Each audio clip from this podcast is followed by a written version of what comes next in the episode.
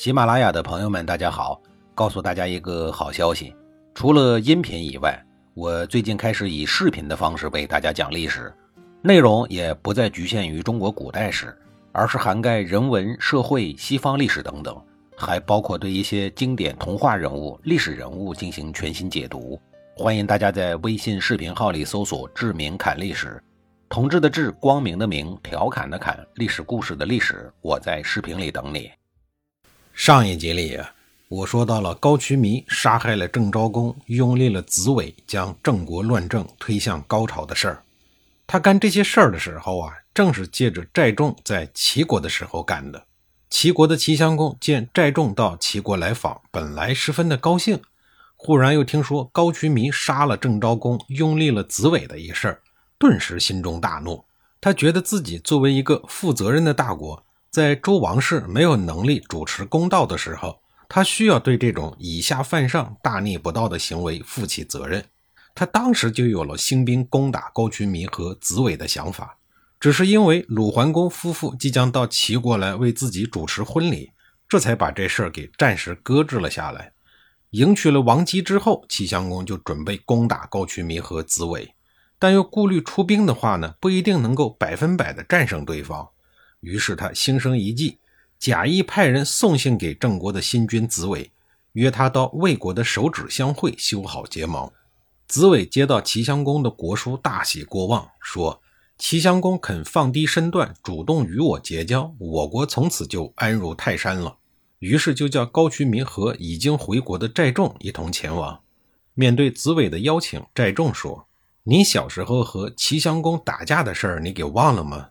真不愧是第一谋臣啊！考虑问题面面俱到，芝麻绿豆大点的事情都牢记在心，心细如发。”子伟不以为然地说道：“是有这事儿啊，不过这都过去了多少年了，他没那么小气吧？”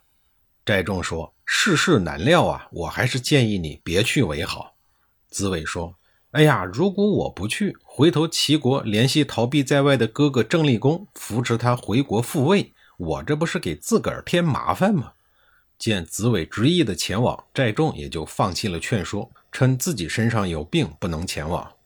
大夫袁凡私下问寨中说：“新国君想和齐国结好，您应该辅助他做好这件事儿啊，您为什么不去呢？”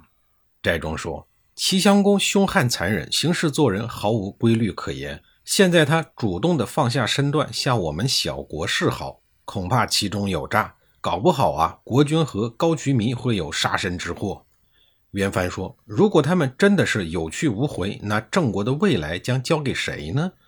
寨中说：“一定是子婴，他有君王的气质。先君郑庄公也曾经这么说过。”袁凡说：“大家都说你足智多谋，这一次我们就拭目以待，看看你到底能不能说得中。”果然不出寨众的所料，子伟、高渠弥到了魏国的首指，刚刚登上了盟坛，就被齐襄公下令双双擒获。子伟被乱刀砍死，高渠弥被带到了南门五牛分尸。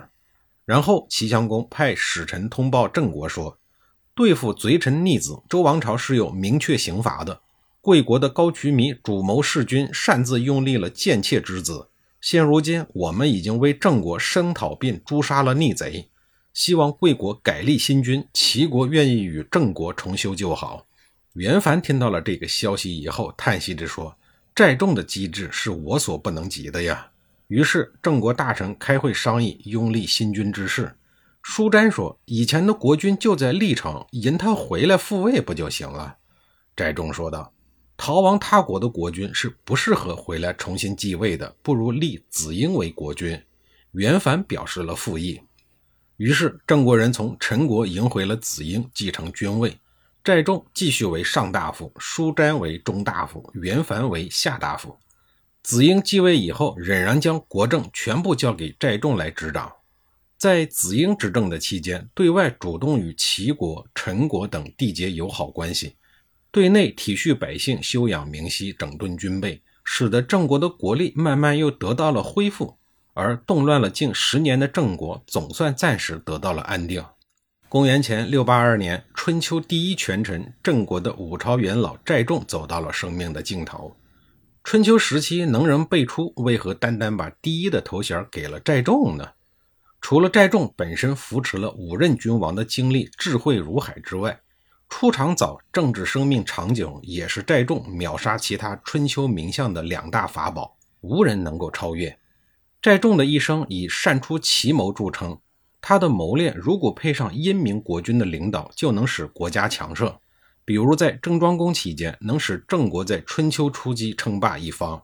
他基本上是国家的柱石，对于郑国的内政外交发挥着极其重要的作用。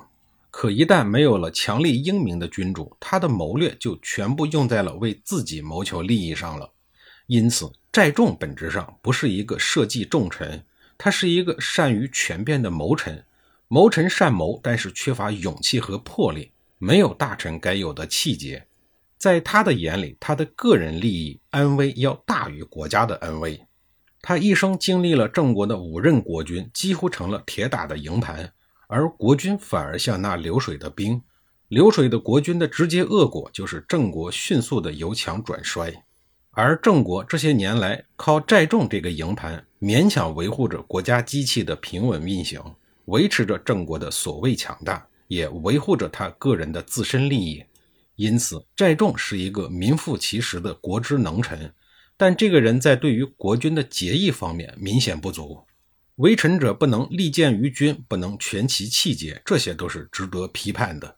这个值得批判的人死了以后，郑国还在接着乱。那个在历城政治避难将近二十年的郑立功，这些年来一直的厉兵秣马，时时刻刻准备着反攻大陆。就在寨众死后的第二年，他见国内势危，便在意图削弱郑国国力的齐国的帮助下，决定杀回国内复位。公元前六八零年，郑立功率领大军开始反攻郑国，兵至国都附近的大陵，一举击败了郑国的军队，并俘虏了守卫大陵的将军傅霞。傅霞为求保命，对郑立功说：“现在国内是舒詹掌权，也是您往日的好友。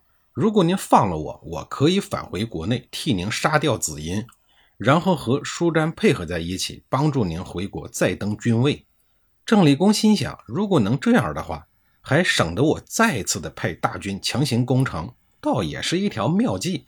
于是他和傅霞盟誓以后，便把他给释放了。同年六月二十日，傅霞果然不负郑立功的期望，杀死了国君子婴和他的两个儿子。随后迎接郑立功回到了国都，看着兄弟子婴的尸体，郑立功感叹地说道：“先君的骨血，现如今只剩下寡人一个了，寡人能无悲乎？”郑立功命令人将子婴和他的儿子们厚葬，却说什么也不肯给已经在位十四年的弟弟上谥号。只是囫囵的称之为郑子婴。